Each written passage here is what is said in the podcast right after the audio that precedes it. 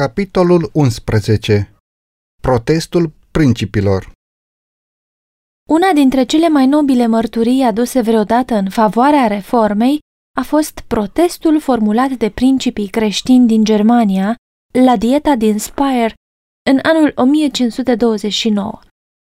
Curajul, credința și fermitatea acestor bărbați ai lui Dumnezeu au contribuit la câștigarea libertății de gândire și conștiință pentru secolele următoare. Protestul lor a dat bisericii reformate numele de protestantism, principiile lui fiind însăși esența protestantismului. O zi întunecată și amenințătoare venise pentru reformă. În ciuda edictului de la Worms, care îl declara pe Luther în afara legii și interzicea predicarea sau credința în doctrinele lui, Toleranța religioasă predominase până în acel moment în imperiu. Providența divină ținuse sub control forțele care se opuneau adevărului. Carol al V-lea era hotărât să zdrobească reforma, dar ori de câte ori și-a ridicat mâna să lovească, a fost obligat să lovească în altă parte. Distrugerea iminentă a tuturor acelora care îndrăzniseră să se împotrivească Romei părea mereu inevitabilă. Dar în momentul critic apăreau ori armatele turcești la frontiera răsăriteană, ori regele Franței sau chiar papa însuși, gelos pe puterea mereu crescândă a împăratului și pornind război împotriva lui. Astfel, în mijlocul luptei și frământării națiunilor, reforma a avut răgazul să se întărească și să se extindă. În cele din urmă, însă, suveranii aflați de partea papalității au stins neînțelegerile dintre ei pentru a face front comun contra reformatorilor. Dieta din Speyer din anul 1526 dăduse fiecărui stat libertatea de plină în materie de religie, până la întrunirea unui conciliu general. Dar abia trecuseră pericolele care facilitaseră această concesie că împăratul a convocat o a doua dietă din Speyer în anul 1529, cu scopul de a eradica erezia. Principii urmau să fie convinși prin mijloace pașnice, dacă era posibil, să se alineze contra reformei. Dar dacă nu reușea acest lucru, Carol era hotărât să recurgă la sabie. Susținătorii papalității jubilau au venit la Spire într-un mare număr, manifestându-și deschis ostilitatea față de reformatori și față de toți aceia care îi favorizau. Melanchthon spunea, Suntem urăciunea și gunoiul lumii, dar Hristos va privi asupra sărmanului său popor și îl va păzi. Prinților evanghelici prezenți la dietă li s-a interzis să predice Evanghelia chiar și în locuințele lor. Însă, în ciuda interdicției, oamenii din Spire, însetați după cuvântul lui Dumnezeu, se adunau cu miile la serviciile ținute în capela electorului de Saxonia. Acest fapt a grăbit izbucnirea crizei. Un mesaj imperial a fost comunicat dietei și anume că, întrucât hotărârea care acorda libertate de conștiință dăduse naștere la mari dezordini, împăratul cerea să fie anulată. Acest act arbitrar a provocat indignarea creștinilor evanghelici. Unul dintre ei spunea, Hristos a căzut iarăși în mâinile lui Caiafa și Pilat. Romano-catolicii au devenit mai violenți. Un catolic fanatic declara, Turcii sunt mai buni decât luteranii, căci turcii țin zilele de post pe când luteranii le calcă. Dacă ar fi să alegem între Sfintele Scripturi ale lui Dumnezeu și vechile erori ale bisericii, ar trebui să le respingem pe primele. Melanchthon remarca. În fiecare zi, în plină adunare, Faber aruncă o nouă piatră în noi, evanghelicii. Toleranța religioasă fusese instituită legal și statele evanghelice erau hotărâte să se opună violării drepturilor lor. Lui Luther, care era încă sub interdicția impusă de edictul din Worms, nu i s-a permis să se prezinte la Speyer. Locul lui a fost ținut însă de colaboratorii și principii pe care Dumnezeu i-a ridicat pentru a apăra cauza sa în această împrejurare critică. Nobilul Frederic de Saxonia, protectorul lui Luther din trecut, murise. Însă ducele Johann, fratele și succesorul lui, care salutase cu bucurie reforma, cu toate că era adeptul păcii, a dat dovadă de mare energie și curaj în toate problemele legate de interesele credinței. Preoții au cerut ca statele care acceptaseră reforma să se supună fără condiții jurisdicției Romei. Reformatorii, pe de altă parte, pretindeau libertatea care le fusese acordată anterior. Ei n-au putut să consimtă ca Roma să aducă din nou sub stăpânirea ei acele state care primiseră cu bucurie așa de mare cuvântul lui Dumnezeu.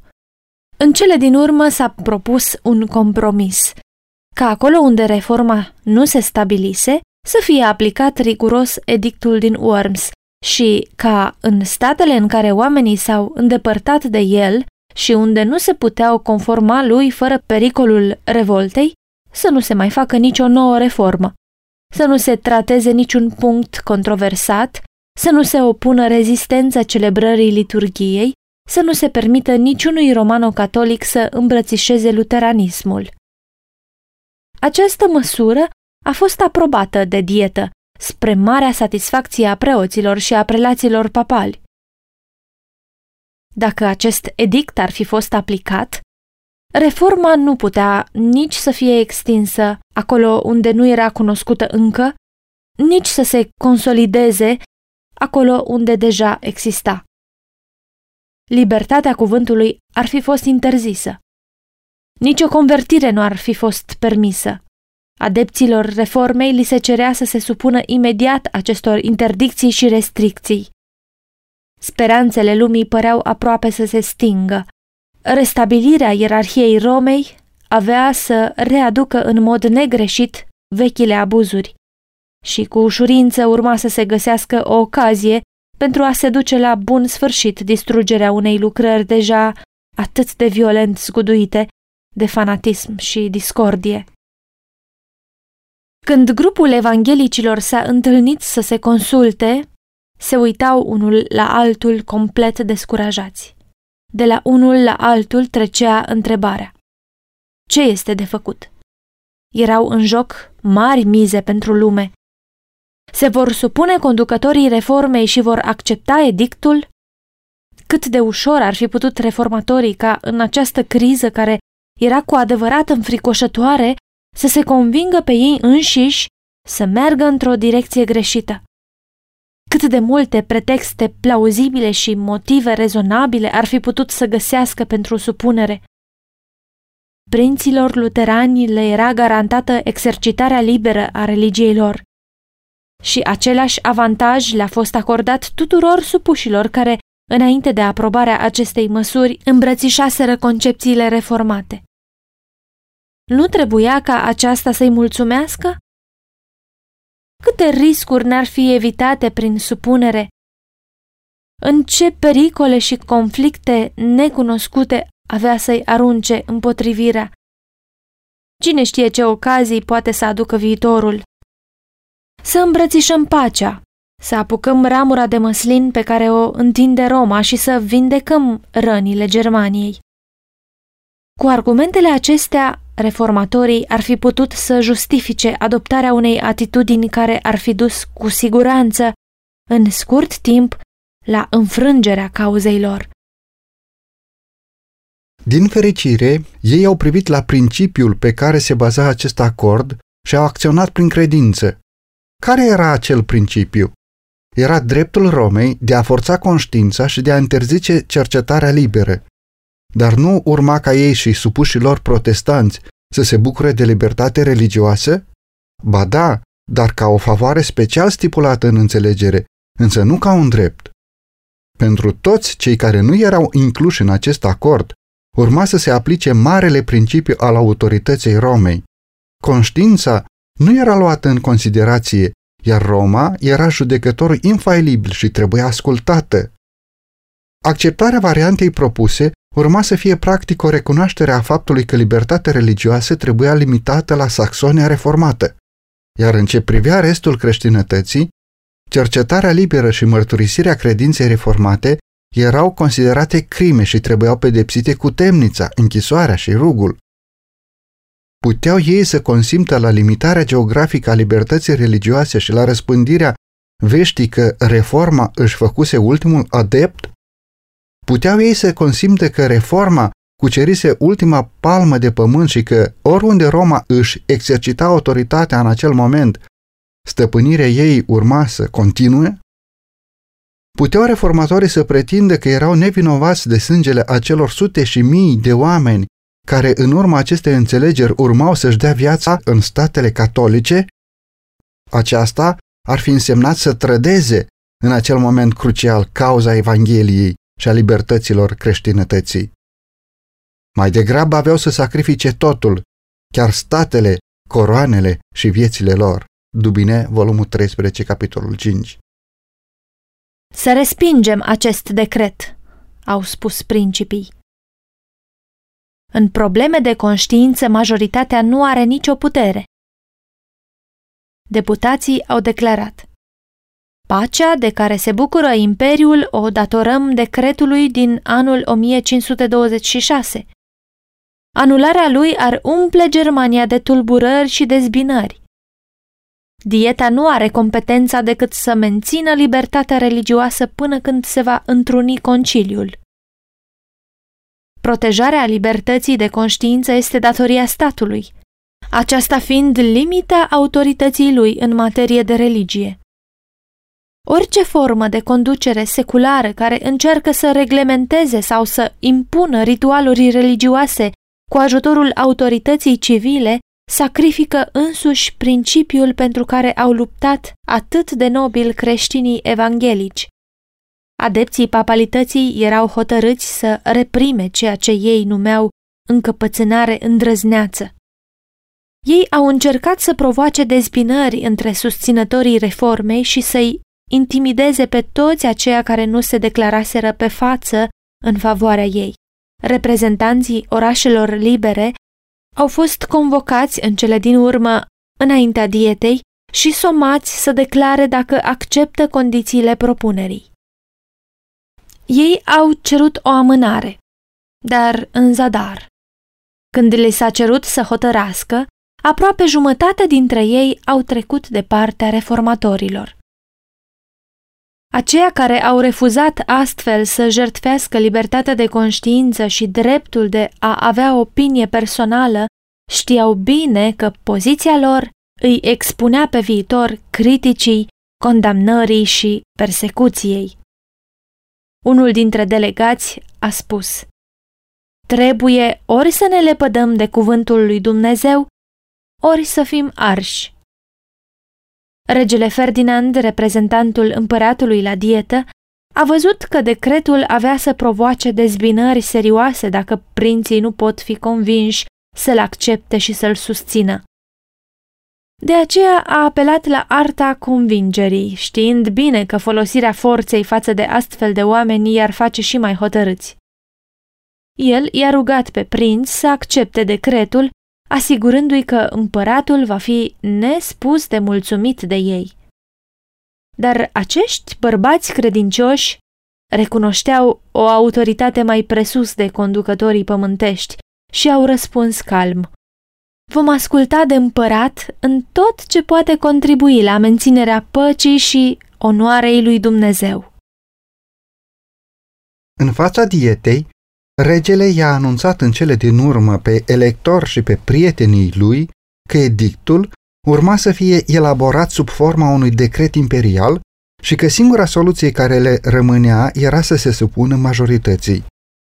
Spunând aceasta, s-a retras din adunare, fără să le mai ofere reformatorilor nicio ocazie de deliberare sau de răspuns. În zadar au trimis o delegație rugându-l pe rege să revină. Singurul răspuns la protestul lor a fost Problema este hotărâtă, supunerea este tot ce vă rămâne. Cei aflați de partea împăratului erau convinși că principi creștini vor rămâne fideli sfintelor scripturi ca fiind superioare doctrinelor și cerințelor omenești. Și știau că oriunde va fi adoptat acest principiu, papalitatea va fi, în ultimă instanță, înfrântă. Dar, asemenea multor mii de oameni de atunci încoace, privind numai la lucrurile care se văd, s-au măgulit cu gândul că împăratul și papa aveau o cauză puternică, pe când reformatorii aveau una slabă. Dacă ar fi depins numai de ajutorul omenesc, reformatorii ar fi fost fără putere, așa cum și presupuneau susținătorii papalității. Dar, deși puțin la număr și în conflict cu Roma, ei aveau tăria lor. Ei au căutat sprijin plecând de la raportul întocmit de dietă la cuvântul lui Dumnezeu și de la împăratul Carol la Isus Hristos, împăratul împăraților și domnul domnilor. Pentru că Ferdinand refuzase să ia în considerare convingerile lor, prinții au hotărât să nu țină seama de absența lui, ci fără întârziere să aducă protestul lor înaintea Consiliului Național a fost întocmită o declarație solemnă și prezentată dietei. Declarăm solemn, prin prezenta, înaintea lui Dumnezeu, singurul nostru creator, susținător, răscumpărător și mântuitor, care într-o zi va fi judecătorul nostru, ca și înaintea tuturor oamenilor și a tuturor ființelor create, că noi, în numele nostru și al poporului nostru, nu consimțim și nici nu vom aplica în vreun fel oarecare decretul propus în tot ceea ce este împotriva lui Dumnezeu, a Sfântului Său cuvânt, a conștiinței noastre curate și a mântuirii sufletelor noastre. Cum să ratificăm acest edict? Să afirmăm că atunci când Dumnezeul cel atotputernic îl cheamă pe om să-l cunoască, acestui om totuși să nu îi se permită să-l cunoască pe Dumnezeu?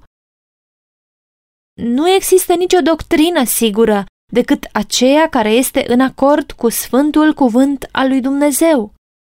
Domnul interzice predarea oricărei alte doctrine. Sfintele Scripturi ar trebui explicate prin alte texte mai clare. Această carte sfântă este întru totul necesară pentru creștin, ușor de înțeles și menită să dea la o parte întunericul. Suntem hotărâți, prin harul lui Dumnezeu, să continuăm predicarea curată și exclusivă a singurului său cuvânt, așa cum se găsește în cărțile biblice ale Vechiului și Noului Testament, fără să adăugăm la acest cuvânt ceva care ar fi în contradicție cu el. Acest cuvânt este singurul adevăr. El este regula sigură a oricărei doctrine și a oricărei vieți și niciodată nu poate să greșească sau să ne înșele. Cel care clădește pe această temelie va sta tare împotriva tuturor puterilor iadului, în timp ce toate ambițiile omenești care sunt înălțate împotriva lui vor cădea în fața lui Dumnezeu. Din acest motiv, respingem jugul care ni se impune. În același timp, așteptăm ca maestatea sa imperială să se poarte față de noi ca un prinț creștin care îl iubește pe Dumnezeu mai presus de orice și ne declarăm gata să-i acordăm, ca și vouă, onorați domnitori, toată dragostea și supunerea care sunt dreapta și legitima noastră datorie. O impresie profundă a fost făcută asupra dietei. Majoritatea participanților s-au umplut de uimire și de neliniște față de curajul protestatarilor. Viitorul le apărea furtunos și nesigur. Disensiunea, lupta și vărsarea de sânge păreau inevitabile. Dar reformatorii, siguri de dreptatea cauzei lor și bizuindu-se pe brațul celui atotputernic, erau plini de curaj și de hotărâre. Principiile cuprinse în acest protest celebru constituie însăși esența protestantismului. Acest protest se declară împotriva a două abuzuri ale omului în materie de credință. Primul este amestecul puterii civile, iar al doilea este autoritatea arbitrară a bisericii. În locul acestor abuzuri, protestantismul așează puterea conștiinței mai presus de autoritatea civilă și autoritatea cuvântului lui Dumnezeu mai presus de biserica vizibilă. În primul rând, protestantismul respinge amestecul puterii civile în lucrurile sfinte și declară, ca și profeții și apostolii, trebuie să ascultăm mai mult de Dumnezeu decât de oameni. Faptele 5 cu 29. În prezența coroanei lui Carol al V-lea, el înalță coroana lui Hristos, însă merge și mai departe, stabilind principiul că orice învățătură omenească trebuie subordonată cuvântului lui Dumnezeu. În plus, protestatarii își afirmau dreptul de a-și exprima liber convingerile cu privire la adevăr. Ei nu vroiau numai să creadă și să asculte, ci să și predice ceea ce prezintă cuvântul lui Dumnezeu și negau dreptul preoților sau al magistraților de a se amesteca. Astfel, protestul din Spire a fost o mărturie solemnă împotriva intoleranței religioase și o revendicare a dreptului tuturor oamenilor de a se închina lui Dumnezeu după îndemnurile propriei conștiințe. Declarația fusese făcută, fusese scrisă în memoria a mii de oameni și înregistrată în cărțile cerului, de unde niciun efort omenesc nu poate să o șteargă. Întreaga Germanie evanghelică a adoptat protestul ca o expresie a credinței ei. Pretutindeni, oamenii vedeau în această declarație speranța unei ere noi și mai bune. Unul dintre principi le-a spus protestanților din Spire, cel atotputernic, acela care v-a dat harul să dați mărturie energic, liber și fără teamă, să vă țină în această statornicie creștină până în ziua veșniciei. Dacă reformatorii, după ce obținuseră un oarecare succes, ar fi fost de acord să încetinească lucrarea pentru a câștiga favoarea lumii, ar fi fost nesincer față de Dumnezeu și față de ei înșiși și astfel ar fi cauzat distrugerea reformei însăși. Experiența acestor nobile reformatori constituie o lecție pentru toate secolele viitoare. Modul lui satana de acțiune împotriva lui Dumnezeu și a cuvântului său nu s-a schimbat. Tot atât de mult ca în secolul al XVI-lea, el se opune și astăzi ca scripturile să fie călăuza vieții. În timpul nostru, oamenii au deviat de la doctrinele și învățăturile lor și este nevoie de o reîntoarcere la marele principiu protestant, Biblia și numai Biblia, ca regulă a credinței și datoriei. Satana acționează neîntrerupt prin toate mijloacele de care dispune ca să distrugă libertatea religioasă. Puterea anticreștină pe care au respins-o protestanții din Spire caută cu o energie renoită să-și recâștige supremația pierdută. Același atașament ferm față de cuvântul lui Dumnezeu, manifestat în acea criză a reformei, este singura speranță pentru reforma din zilele noastre.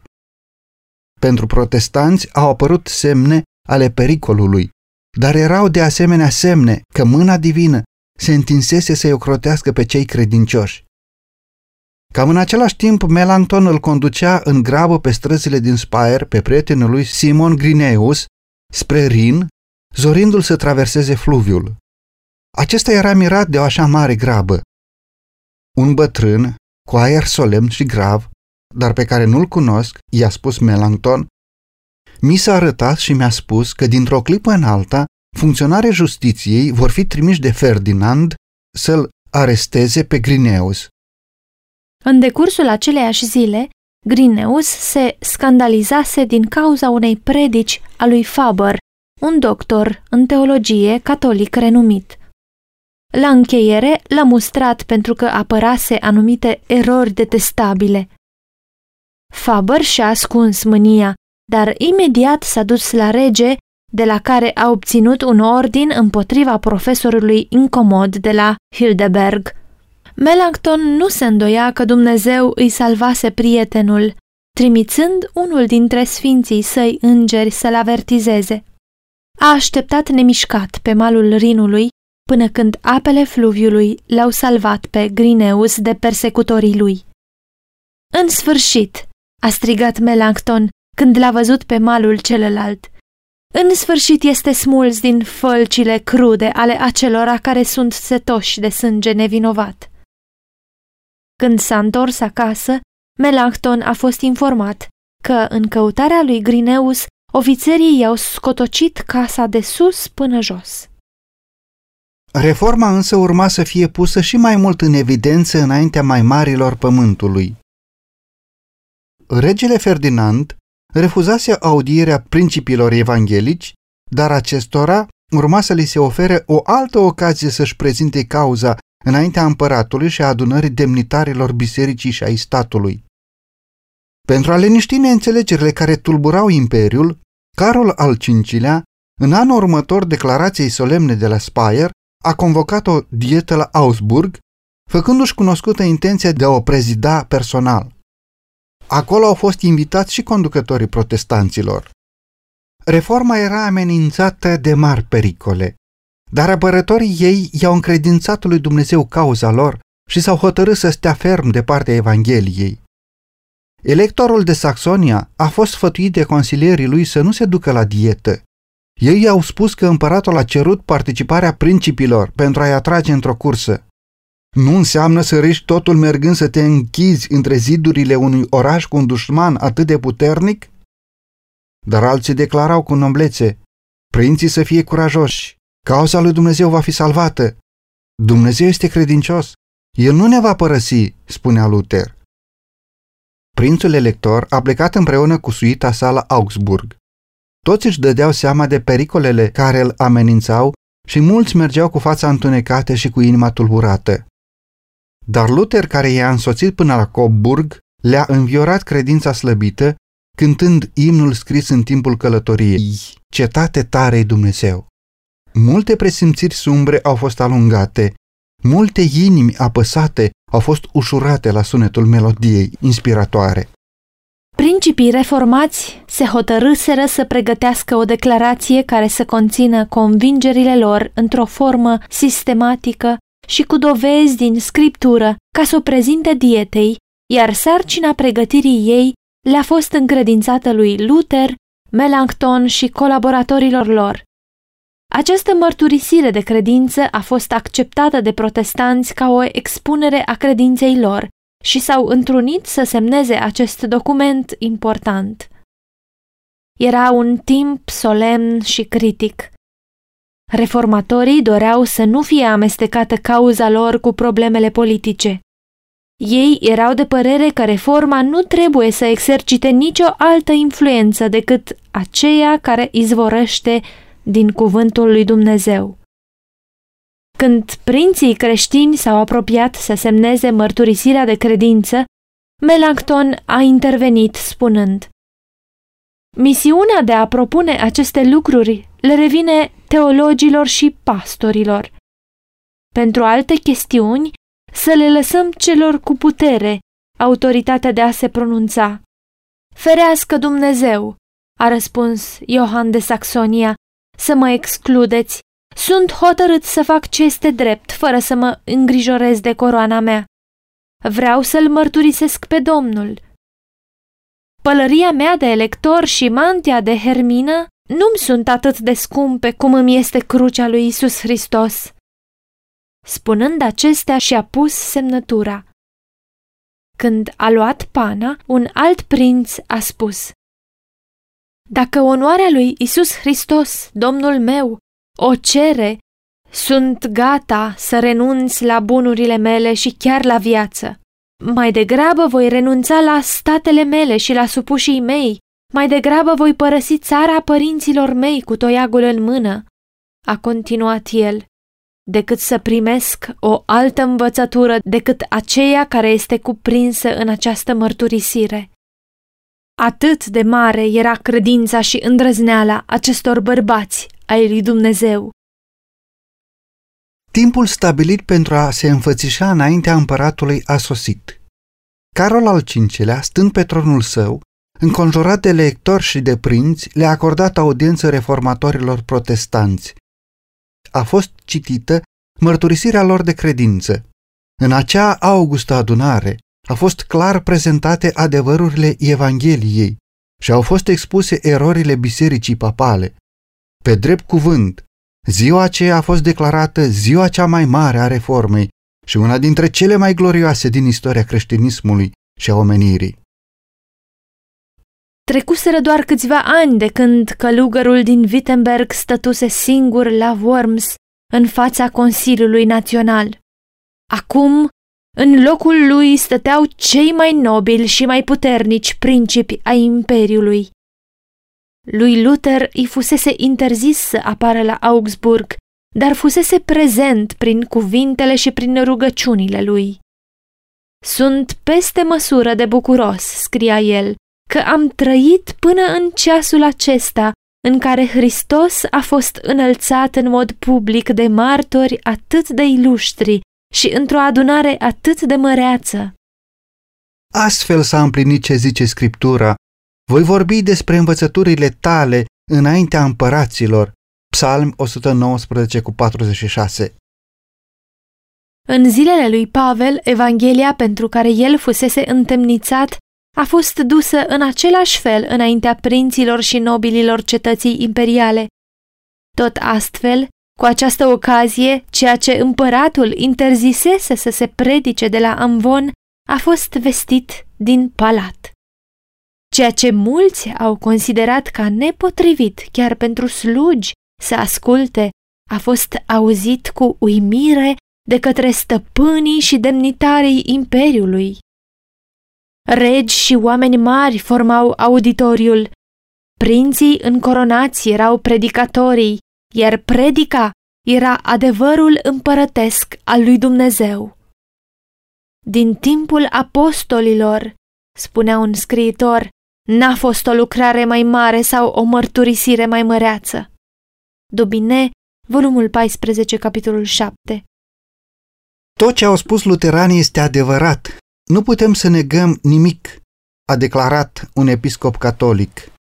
Puteți să respingeți printr-o judecată sănătoasă mărturisirea făcută de elector și de aliații lui? L-a întrebat un altul pe doctor Iec. Cu scrierile apostolilor și ale prorocilor nu, a fost răspunsul. Dar cu acelea ale sfinților părinți și ale conciliilor, da. Înțeleg, a răspuns cel ce întrebase luteranii, după părerea dumneavoastră, sunt în cadrul Scripturii, iar noi în afara ei. Dubine, volumul 14, capitolul 8. Unii dintre prinții germani au fost câștigați la credința reformată. Însuși împăratul a declarat că articolele protestante erau purul adevăr. Mărturisirea de credință a fost tradusă în multe alte limbi și răspândită în toată Europa și a fost acceptată de milioane de oameni din generațiile următoare ca expresia credinței lor. Slujitorii credincioși ai lui Dumnezeu nu au trudit singuri. Când puterile, stăpânirile și duhurile rele din locurile cerești s-au unit împotriva lor, Domnul nu l-a părăsit pe poporul său. Dacă ochii lor ar fi fost deschiși, ar fi văzut o dovadă evidentă a prezenței și ajutorului divin, asemănătoare cu aceea dată unui profet în vechime. Când slujitorul i-a arătat lui Elisei armată dușmană care îi înconjura și le tăia orice posibilitate de scăpare, profetul s-a rugat, Doamne, deschide-i ochii să vadă, a doua regi 6 cu 17. Și iată, Muntele era plin cu care și cai de foc. Armata cerului era pregătită pentru a ocroti pe omul lui Dumnezeu. Tot astfel, i-au păzit îngerii pe apărătorii cauzei reformei.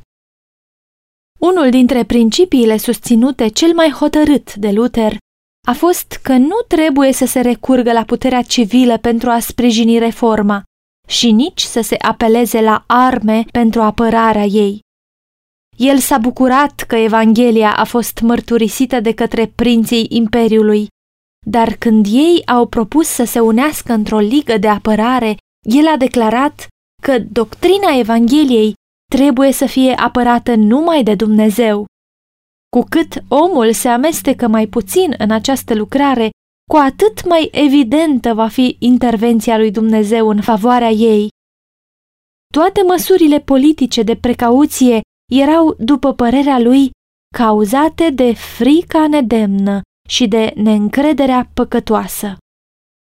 când dușmani puternici s-au unit pentru a distruge credința reformată și mii de săbii păreau gata să fie scoase din teacă împotriva ei, Luther scria Satana își arată furia, prelații nelegiuiți conspiră, iar noi suntem amenințați cu război. Îndemnați pe oameni să se lupte vitejește înaintea tronului lui Dumnezeu, prin credință și rugăciune, astfel încât dușmanii noștri, învinși de Duhul lui Dumnezeu, să fie constrânși la pace. Principala noastră nevoie, lucrarea noastră de seamă este rugăciunea. Oamenii să știe că acum sunt expuși tăișului sabiei și furiei lui satana, de aceea să se roage. Din nou, cu o ocazie ulterioară, referindu-se la alianța propusă de prinții reformați, Luther a declarat că singura armă folosită în această luptă trebuie să fie sabia Duhului. El îi scria electorului de Saxonia, nu putem să aprobăm cu conștiința curată alianța propusă. Am dorit mai degrabă să murim de zece ori decât să vedem că Evanghelia noastră provoacă vărsarea unei singure picături de sânge. Partea noastră este să fim ca mieii duși la tăiere. Crucea lui Hristos trebuie purtată. Înălțimea voastră să fie fără teamă. Vom face mai mult prin rugăciunile noastre decât toți vrăjmașii noștri prin lăudă roșeniile lor. Numai să nu vă fie mânjite mâinile cu sângele fraților voștri. Dacă împăratul cere să fim duși înaintea tribunalelor, suntem gata să ne prezentăm. Alteția voastră nu poate să apere credința noastră. Fiecare trebuie să creadă și să-și asume propriul risc și pericol. Din locul tainic al rugăciunii a venit puterea care a zguduit lumea în Marea Reformă. Acolo, cu o liniște sfântă, slujitorii lui Dumnezeu și-au sprijinit picioarele pe stânca făgăduințelor sale. În timpul luptei de la Augsburg, Luther nu a lăsat să treacă nicio zi fără să consacre pentru rugăciune cel puțin trei ore și alegea orele cele mai favorabile pentru studiu.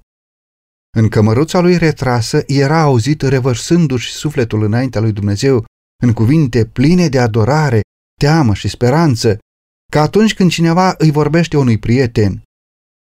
Știu că tu ești Tatăl nostru și Dumnezeul nostru, spunea el, și că îi vei resipi pe persecutorii copiilor tăi, căci tu însuți ești expus împreună cu noi.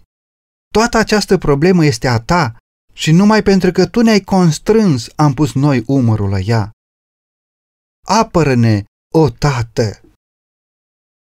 Lui Melanchthon, care era zdrobit sub povara neliniștii și africii, îi scria Har și pace în Hristos. În Hristos zic și nu în lume. Amin. Urăsc nespus de mult aceste griji chinuitoare care te consumă. Dacă această cauză este nedreaptă, părăsește-o. Dacă este dreaptă, de ce să dezmințim făgăduințele aceluia care ne poruncește să dormim fără teamă? Hristos nu va abandona lucrarea dreptății și a adevărului. El trăiește, El domnește. De ce să ne temem? Dumnezeu a ascultat strigătele slujitorilor săi.